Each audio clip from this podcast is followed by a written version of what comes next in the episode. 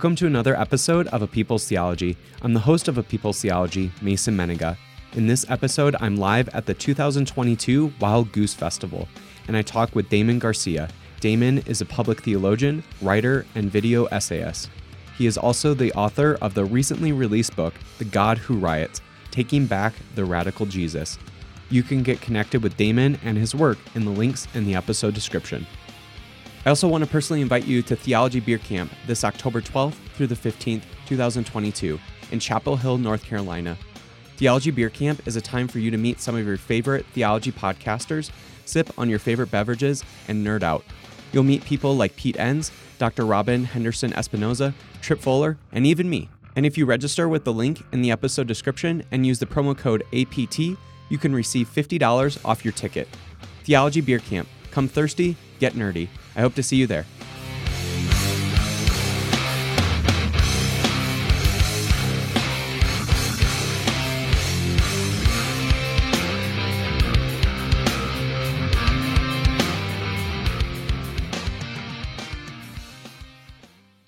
Well, uh, this is a People's Theology. Uh, for those who are listening um, and are not at the Wild Goose Festival right now, that means, uh, well, actually, we everybody right now, as we're recording, is at the Wild Goose Festival. You may be listening to this and not be at the Wild Goose Festival. Um, but uh, yes, I am so excited to be doing this. Uh, I'm going to be having this great conversation with Damon Garcia. Uh, he's got a new book coming out called The God Who Riots The Radical Je- Taking Back the Radical Jesus. Uh, it might be my favorite book of 2022. Whoa. I don't do like a top five list, but I'm telling you, it's going to be in that top five list if I did a top Thank five list. You. Thank you. Is it just because you have an endorsement on the back? There, you know, I will say, if you look on the inside, there is a great endorsement by this schmuck named Mason Mennenga. You should all check it out. Um, so we're gonna have a conversation about his new book. Uh, so we'll get started. Uh, every time I do a podcast, I ask this very question. Okay, so you ready for it? I'm ready. For those who have maybe listened to my podcast before, you'll know what's coming up. But to introduce yourself, who is Damon Garcia to Damon Garcia? oh man. Uh, who am I? I think I I relate to m- my creativity. I think the most out of all the qualities about me. I feel like like when people ask those kinds of questions of uh, you get up every day and you could do one thing and for the rest of your life it has to be like creating something and so yeah i, I think i'm a creator i'm a christian um, i'm a leftist so Does that mean you're left-handed? all together no i just really don't like capitalism Oh, okay. Even better. and would like socialism instead some people aren't willing to go you see how that one got less claps Yeah, that's right. Some people aren't willing to do that next one. and then after that, communism. So, oh, there we go. There There's we the go. claps. Now we're back at it. Yeah. So I dig that. So yeah, that's. Uh, I think the three things that take up my brain space the most is theology, communism, and trap music. Oh, Playboi Carti, Young Thug. Any Young Thug fans in here? Oh. Free YSL. Okay. that's two okay. pe- two people here.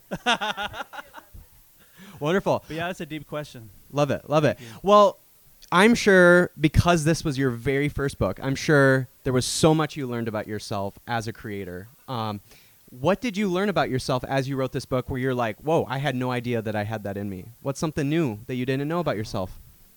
Well, what was really cool ab- about writing this book, um, I yeah I grew up in an evangelical church. Anybody grew up in a church like that, a conservative uh, church environment?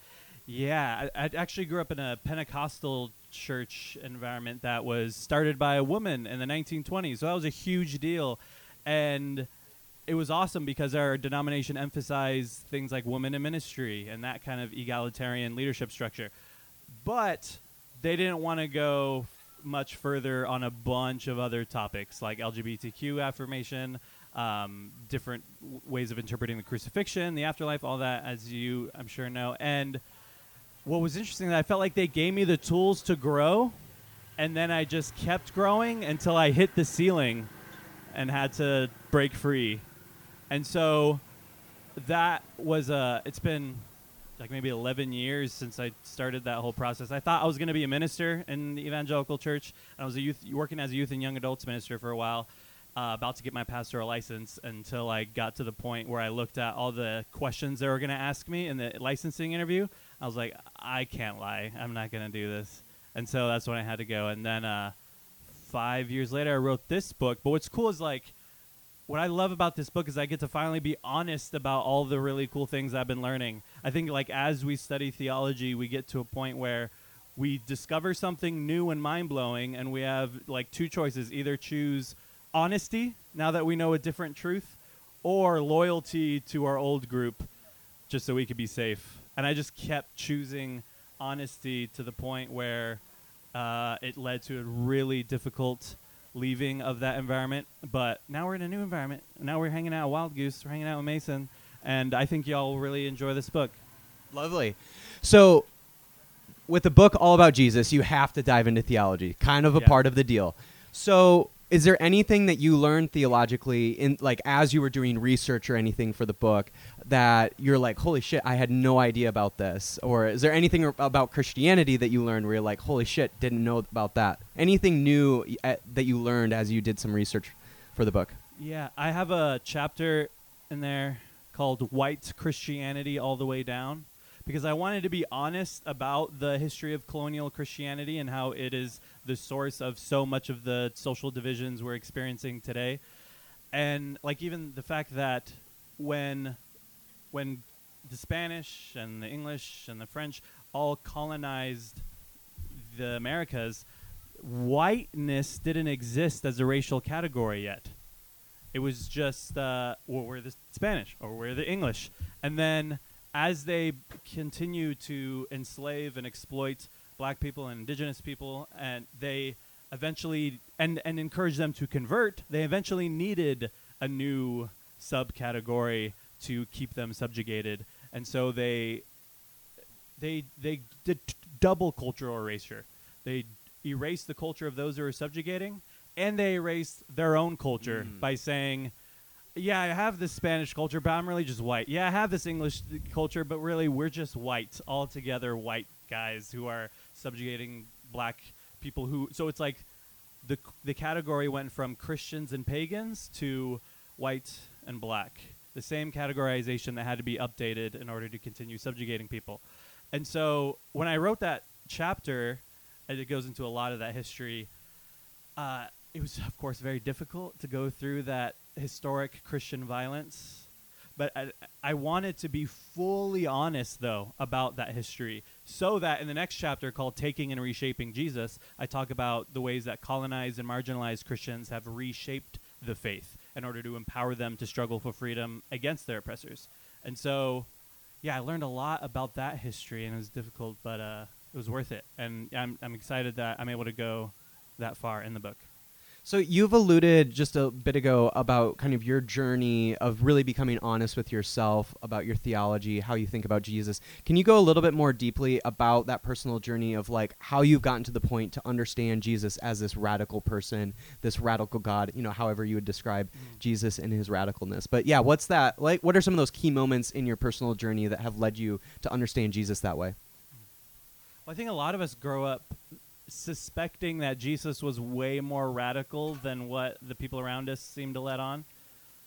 And we get frustrated with the way Christians act, the way ministers act, and it's like, I think one of the first thoughts we have not only is this wrong the way that they're acting, but also this is definitely not what Jesus would do. and you're constantly telling me, do what Jesus would do. What would WWJD? And it's like, uh, yeah, I don't think so. And I think that's something that leads a lot of people out of certain Christian environments, not because they're rejecting Jesus, but because they're following Jesus out of those specific churches. A lot of Christians leave Christian communities for Christian reasons.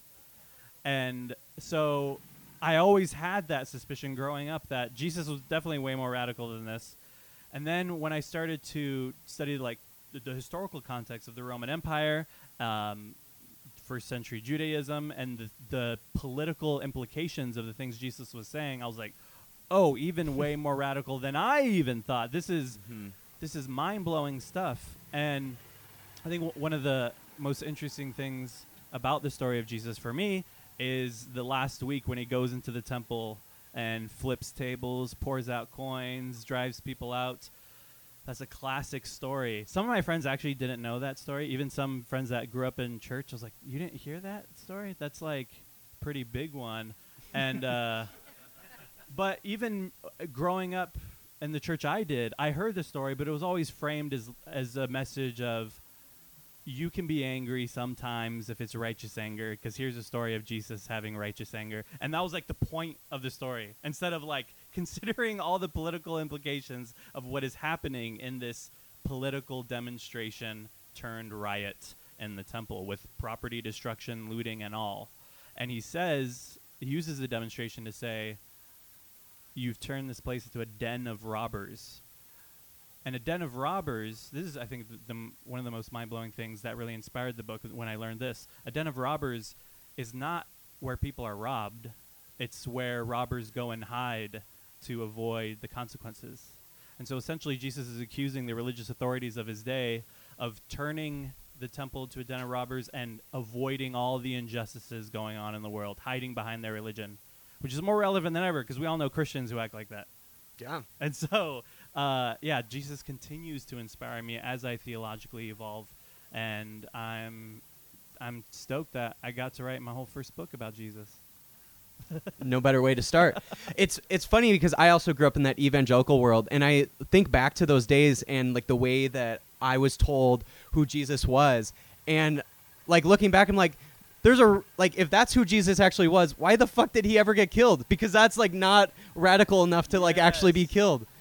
Oh, like man, there must be like there must be a radicalness to him that actually was a reason why the government was like we actually have to get rid of this guy.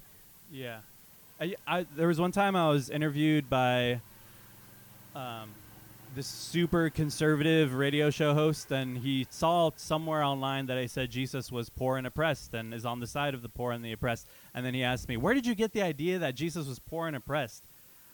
I said, "From the Bible." he's, he's like, "From where?" I was like, "From like reading it." Uh, and then, and then he's like, "Wh- why do you think Jesus was oppressed? He wasn't oppressed. And I was like, he was literally killed by the government. He was definitely oppressed.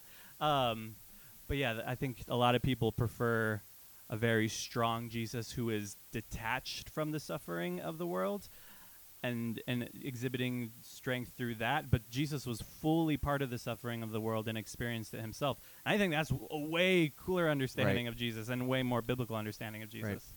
So when George Floyd was killed in Minneapolis, I was living in Minneapolis at that time, and I remember, you know, a lot of people, especially people in Minneapolis, especially a lot of white people in Minneapolis, they're all about justice. But then as soon as the riots started happening, that's when they were like, all right, maybe we've gone a little too far.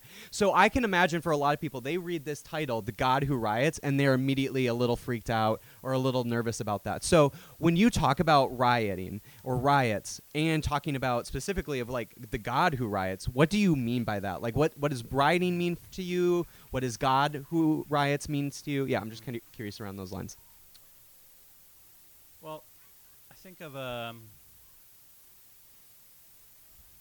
yeah, when those protests were happening, and there was that uh, that night where they burned the three third precinct, the whole building uh, in Minneapolis. I remember seeing a live stream of that, and remember th- like COVID had uh, started a few months before that, and people weren't sure when it was going to end, and people were dying, and people weren't sure exactly how how uh, fatal it was, and people kept asking, "Where is God in all this?" Because this goes against a lot of understandings of God that a God would let this happen.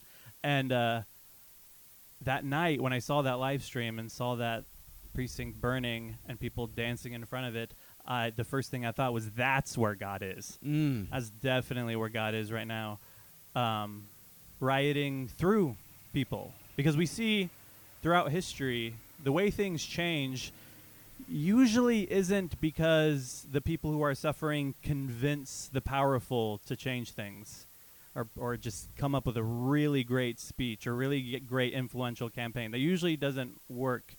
It usually happens when the powerless can take power Mm. because the the real problem is that power is often hoarded within the hands of the few, and people don't have the ability to create a better life for themselves or for their communities. Um, and I think when we see a moment when the powerless begin to unite, be in solidarity, decide the kind of world that they want to build, that happens the more pressure that they experience in the world. Mm.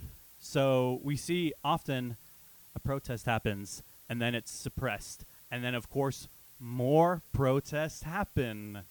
And that happens with strikes, that happens with marches, that happens with movements. The suppression makes people realize, like, oh, yeah, we actually do need to do something. And we're seeing a lot of suppression of a lot of social movements right now. Mhm. And so, because of that, we're going to continue seeing people unite and stand up for justice and create a better world. Because I think when when we think of like what are the qualities of a better world we want, how do we figure that out? I think we first need to listen to those who most experience the constraints of this current world and the way that it's structured Mm.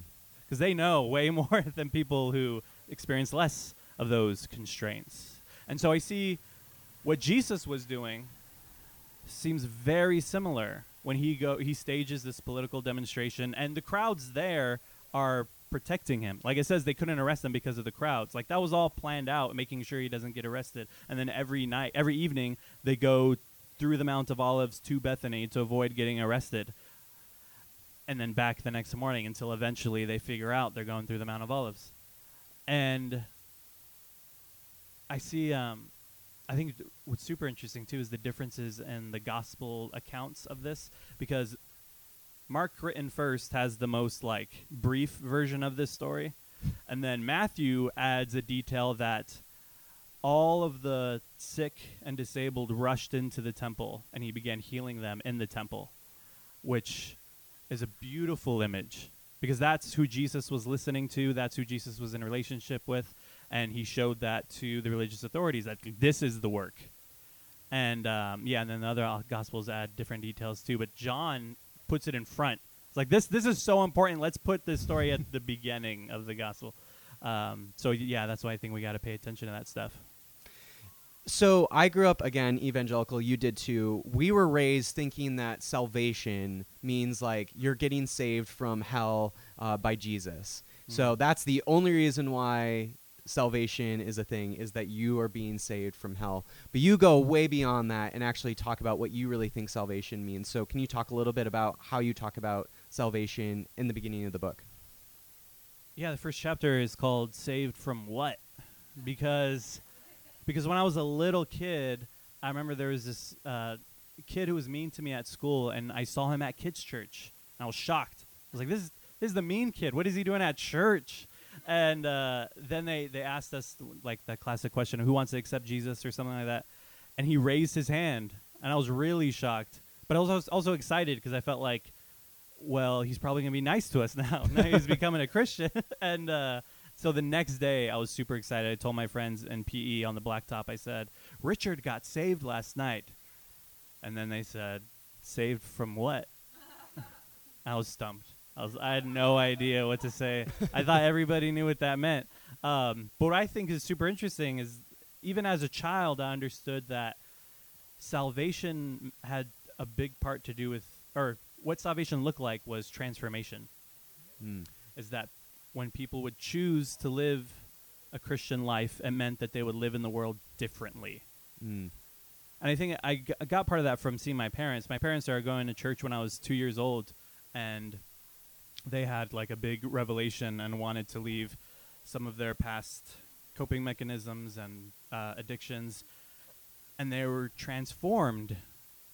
But the thing is, they also had a community of people who wanted to aid in their transformation. And over time, I realized more and more that that played a huge part. I think as a kid, I was like, well, yeah, that's what Jesus does. And then over time, I was like, they needed that community. And that was a huge part of how they were able to transform.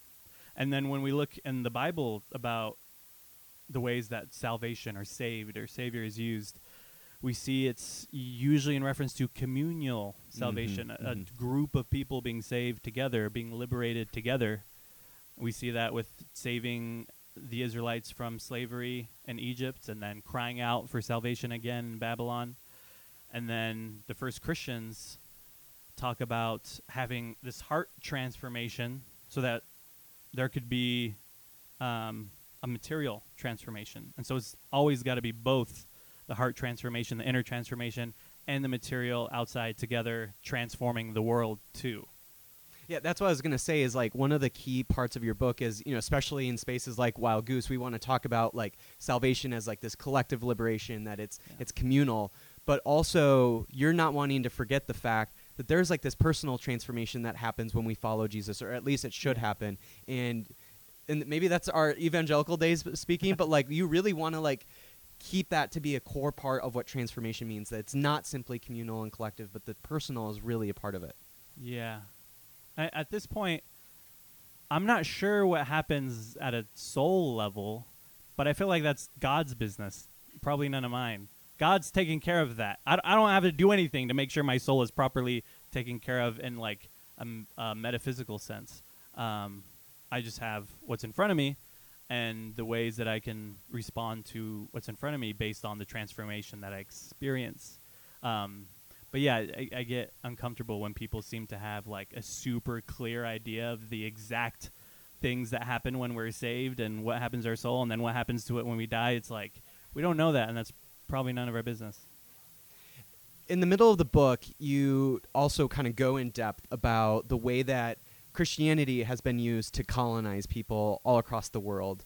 Uh, but then you also talk about the Christianity that has liberated people all across the world and the way that they've used Christianity to be kind of the catalyst for their liberation as their uh, motivation to, to be liberated. So it seems like we have like Mm-hmm. really two different Christianities going on here. And so I'm just curious, like, how should we think through as Christians? Like, how should we think through the fact that Christianity has been used to colonize and oppress, but also is the same exact religion that people are using to liberate themselves as well? Like, are they just entirely two different Christianities? Are they the same faith? Like, I'm just like, how should we think through this really, really peculiar dynamic that's going on there? Yeah. I've thought a lot about it too, um, as a Mexican American, and thinking about the ways that the Spanish colonized Latin America, and it's uh, yeah. If you get into the details, it very much feels like, oh yeah, I'm. I have to admit, a, a major reason I'm a Christian is the result of colonization. Like I have to be honest about that first.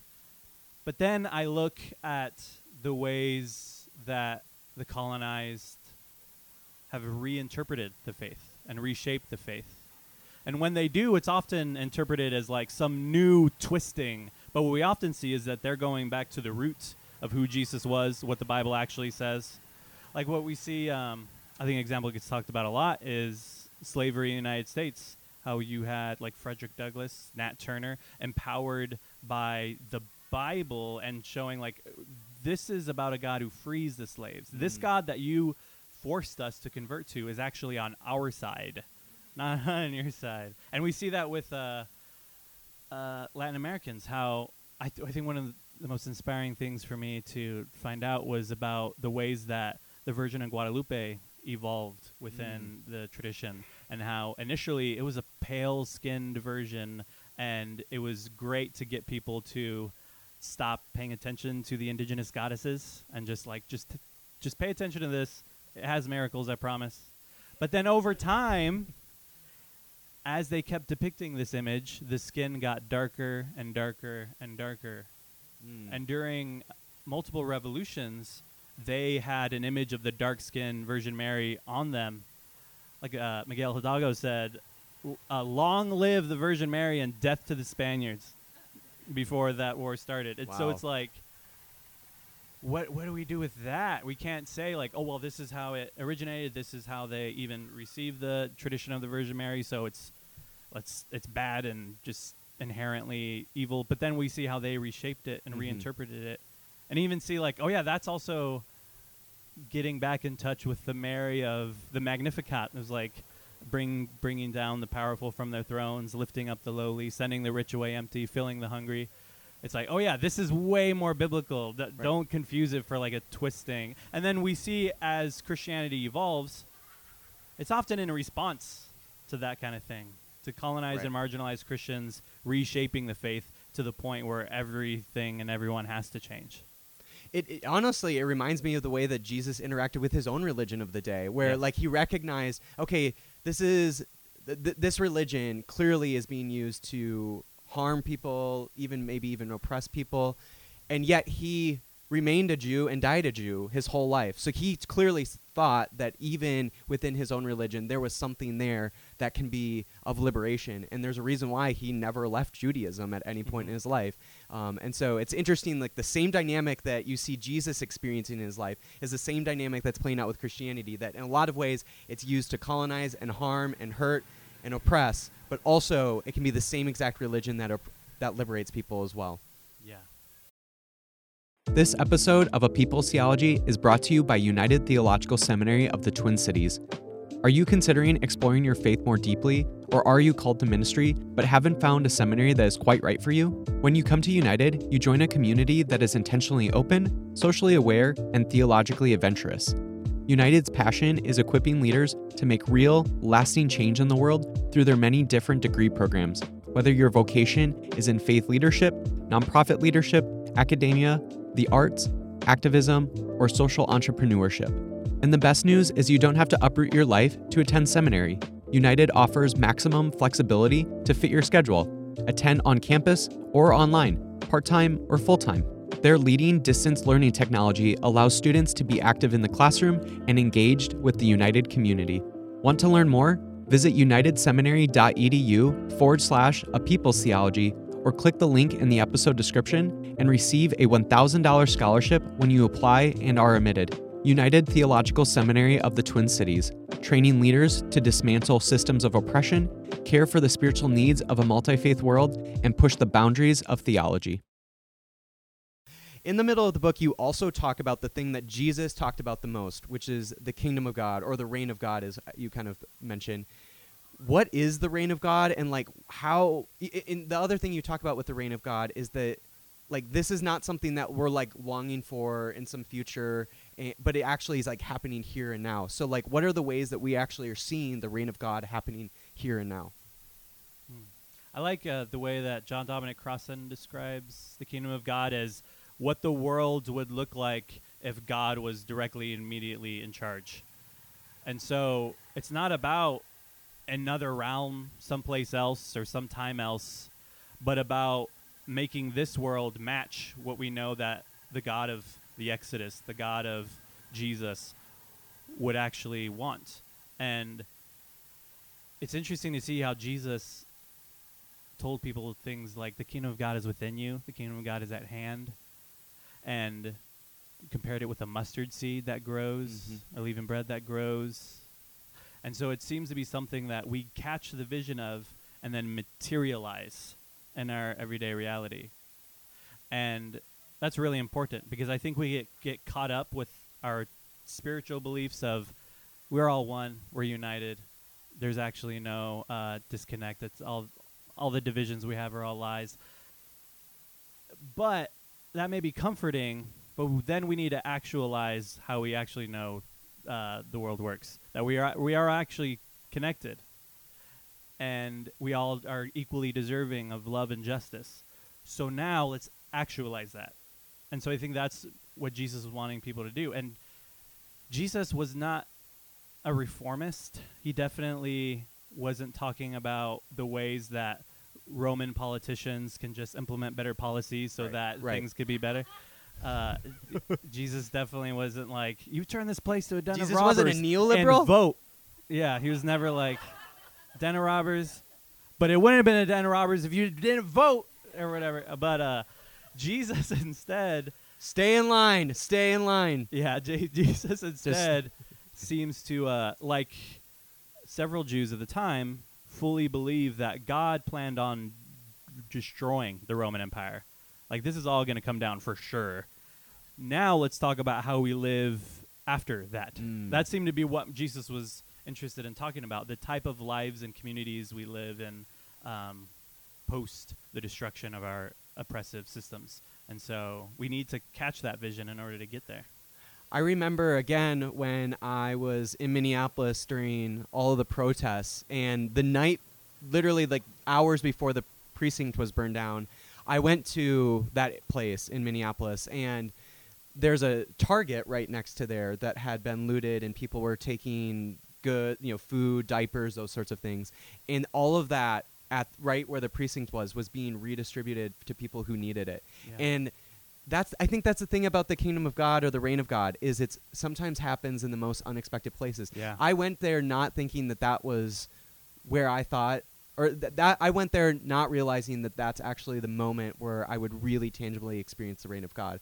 And I get there and I'm like, "Holy shit, that's that's it." Like that's what Jesus is talking about. Is like they th- these oppressive systems, um, you know, capitalist corporations like Target, they have no power in the moment like that. And like all the things that they've been using, or, you know, all the food, all the diapers, all the things that people need that they've been hoarding, now the people have, and they're actually able to make it another day. And that was like the moment where I'm like, I think this is the reign of God. Like if if there's anything that Jesus was talking about with the reign of God, it's a moment like that. Yeah, I agree. That's good. So in the middle of the book or towards the end of the book, you also talk about abolition. I got my abolition shirt on today, What and it uh, it uh, it says, "This little light of mine will burn down prisons." There we go. Uh, so you talk a little bit about abolition, and I think a lot of people, when they think of like prison abolition or police abolition, they immediately think you're just trying to destroy things. But I don't think that's the case at all when it comes to abolition. It's actually just creating a new reality. In a way, like at least for us, for Christians, we could say it is us actually participating in creating that reign of God in our world. Um, so, can you talk a little bit about like what abolition means to you, how you write it, about it in the book, um, and how abolition actually is a way to create the kind of world that we want, not destroying a world that we don't. Yeah. I think abolition of the p- prison industrial complex, which includes prisons, police, and surveillance, is difficult to talk about because of our significant lack of imagination. Like w- when that conversation gets brought up, one of the first questions is, uh, that gets asked is, "Well, what if something happens and we need the police to come and help?"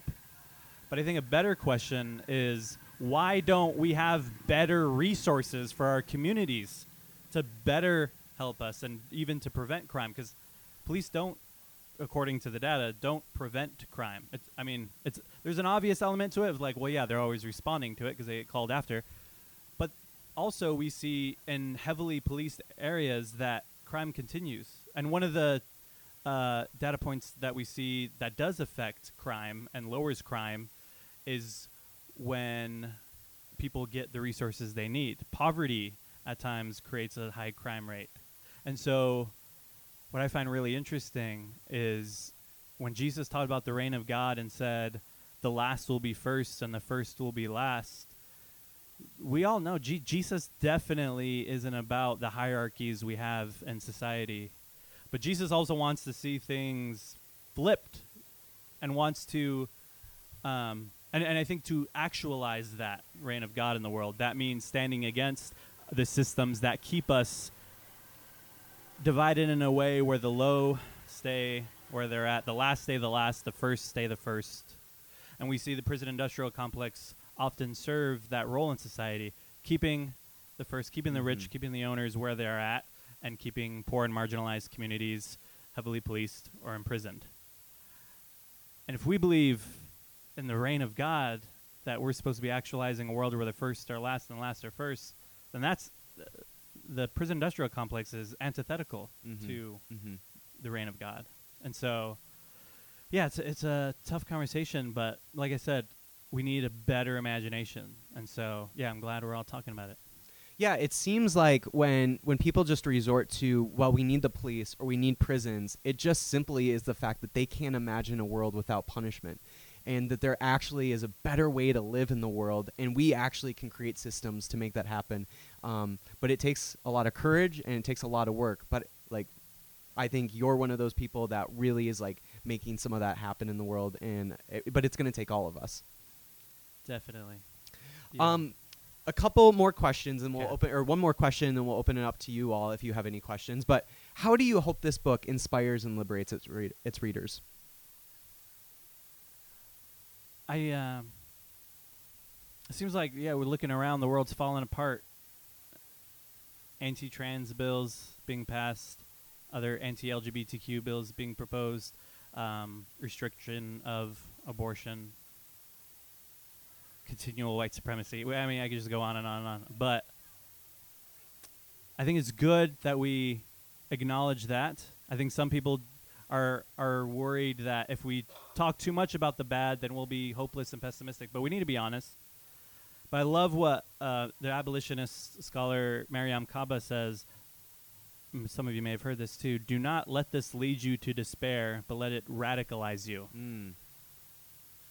And part of that radicalization is fully accepting the ways that the world is falling apart and then imagining something else and listening to the voices that experience the constraints of this world the most and l- allowing them to lead that radical imagination and listening to where we're going. And yeah, so I'm I'm hoping for my book to be a part of that further radicalization that I think we're all experiencing e- Mhm. every day as we look at the world. And so I think yeah, this book will definitely help people articulate some of that that they're they're experiencing in their radicalization and show them a, a few steps to go from here.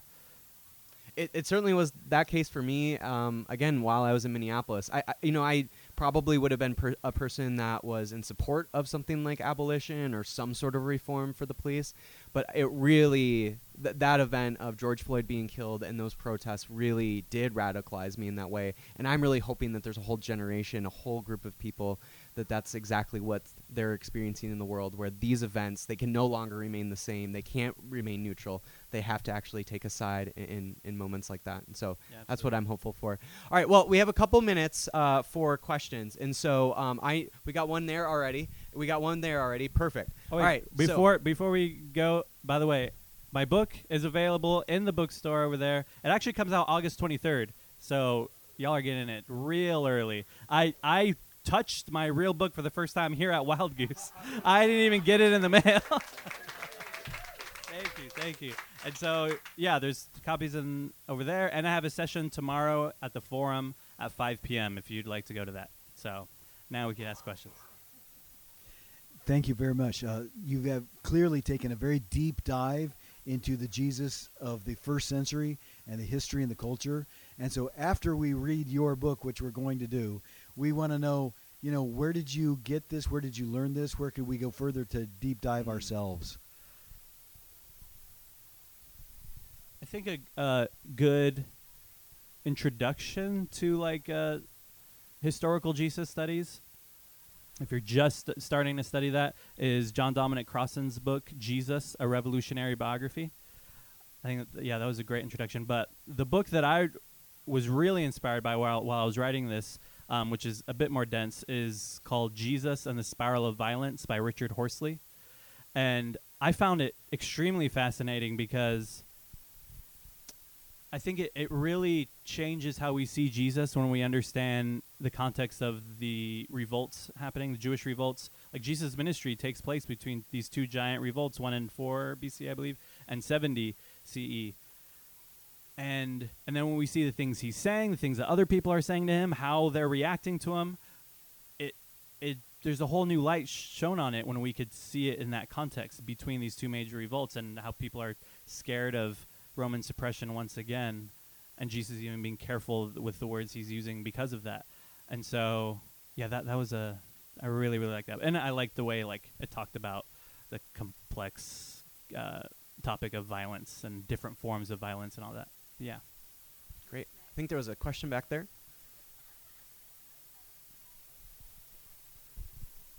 Hi. Hi, thanks. Um, so my my question is is a little peripheral. Per, peripheral. Um, are you familiar with the Ni Una Menos uh, movement in Latin America now? I don't think so. It's a fem- feminist uh, uh, movement uh, in Latin America um, that's that's been sort of percolating over the last decade or so. Um, they it's and it's all based. It's organized around ending violence against women.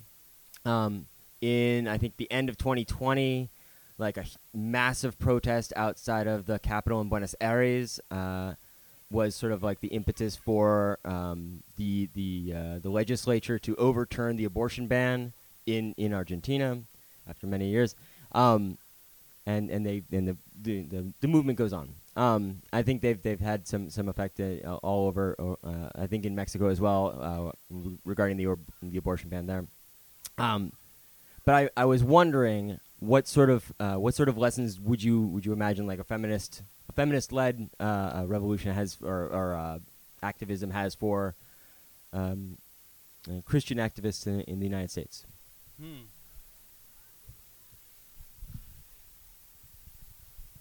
So that's so interesting. Uh, hearing you say th- uh, the term Christian activist, that can mean so many things. That could be something really scary, but also really cool. so, uh, but I I also think like there's a lot of I think w- we're all very familiar with this the, the types of Christian leaders that see a need in the community and feel like okay we need to start the program that helps them instead of considering all the other programs and organizations in the community that are already doing it that they could aid and help fund and even give places to meet and all that and um, yeah at this point I, yeah, I would just like to see less churches starting things. I want th- them to like look at that. Um, those who are in that community to look at the ways that they're leading that and follow suit and let them lead the way and provide funding and space and yeah, I wish I could see more and more of that because um, yeah, that's that's part of the reign of God. Absolutely. We have time for a couple more. Any other questions? Don't be a Minnesotan who's too polite. Oh, got another. I'm probably being polite. Okay. So you talked about with our evangelical roots how we're not looking anymore to be saved onto some afterworld, but we're being saved in, into something else. And we stop stumble there right for a moment hmm. as to what it is. It does seem to me that we're what we're being saved not from something, but saved into something, into a relationship with God who's present in this world at this time, doing things now breaking in from the future and developing our new future. There's a God is part of the new idea. And so my I guess my question is is say wh- where do you see this radical Jesus breaking in a new idea? What is a new idea that radical Jesus brings together for us that lets us wh- what can we live into? Well, it sounds Well- like there's one going on in Latin America right now. Yeah, the hat and uh, also the word radical. The root word is radix, which means roots. So often it's not even about something brand new, but about getting back to the roots of something. And what I also love about the story of Jesus is that he's often repeating what Hebrew prophets were already saying and doing. His whole demonstration in the temple was already done centuries before him by Jeremiah. And that whole quote about you turn my father's house to a den of robbers was taken from Jeremiah. And Jeremiah was also about to get killed after his temple demonstration, but he just got away and then was killed later. But that's uh, I I I think it's so much more interesting when we see Jesus in that context. And so I think uh, a big thing is I think being more knowledgeable of the history of these different revolutions and social movements and seeing how things change, understanding that we don't have to come to these problems with a completely blank slate of what do we do? Let's pull out a blank piece of paper and come up with ideas. We can study the history of the ways that changes were made and the ways that it's happening around the world. And yeah, I would like to see more of that. And and yeah, I agree that yeah, we are absolutely being saved into something. And it's um what was I gonna say? Oh yeah. The whole book of Acts, the first Christian evangelists going around uh, I mean, yeah, preaching and then a lot of those passages ends with and so and so was saved. None of them said anything about the afterlife. That was like about welcoming them into a community where they took care of each other, uh, made sure everybody had food, had a place to stay, all the sick were taken care of, and shared property. And then it says, "And they were saved." Like that's like a totally different way of understanding salvation. So yeah, I would definitely like to see more of that among Christians today. Mm-hmm. Mm-hmm. Any last questions? We got one last one over here.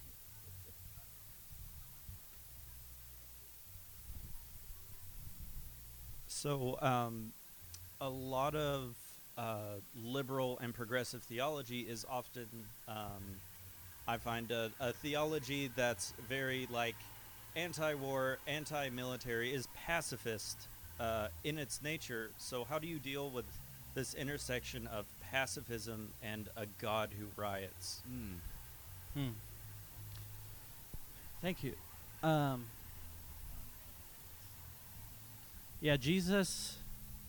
When we when we look at the text and consider his context, Jesus wasn't violent. He was not calling for violence, but I really don't think we should look at it as Jesus was non-violent either, because Jesus wasn't condemning. And I think that's also what's super interesting about seeing him in the context of the other revolts. He didn't condemn any of those revolts.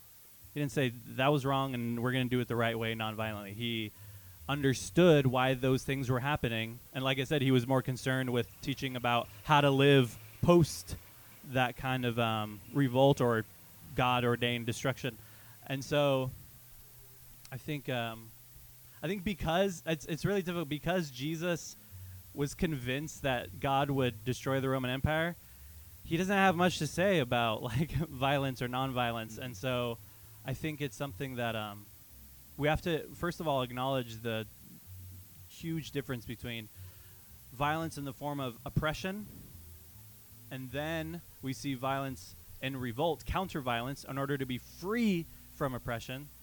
And then we see another form of violence, which is suppression of those movements. And that's the cycle. That's what Richard Horsley talks about in Spiral of Violence, and, and other people have talked about.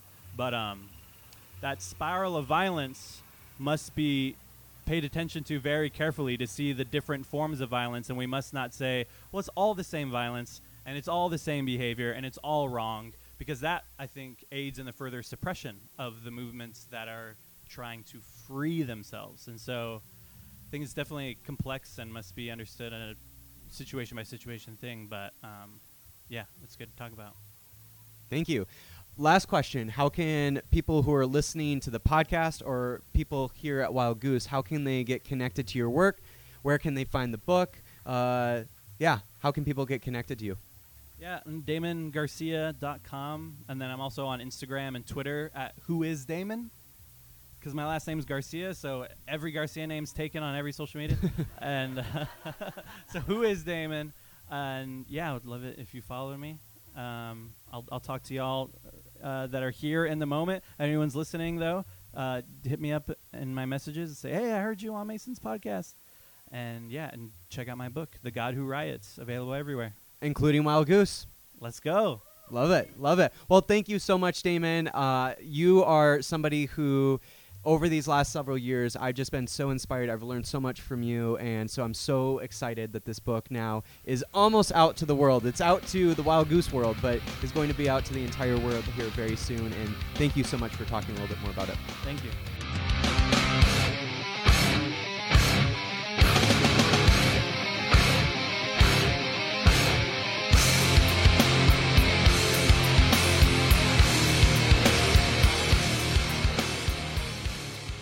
If you'd like to connect with Damon and his work, you can find links in the episode description. Thank you again for listening to another episode of A People's Theology. If you liked what you heard, please give the podcast a five star rating and review. Also, please support the podcast at my Patreon at patreon.com forward slash Mason Mennenga. And remember, friends, go and be the theology to the world that inspires and liberates.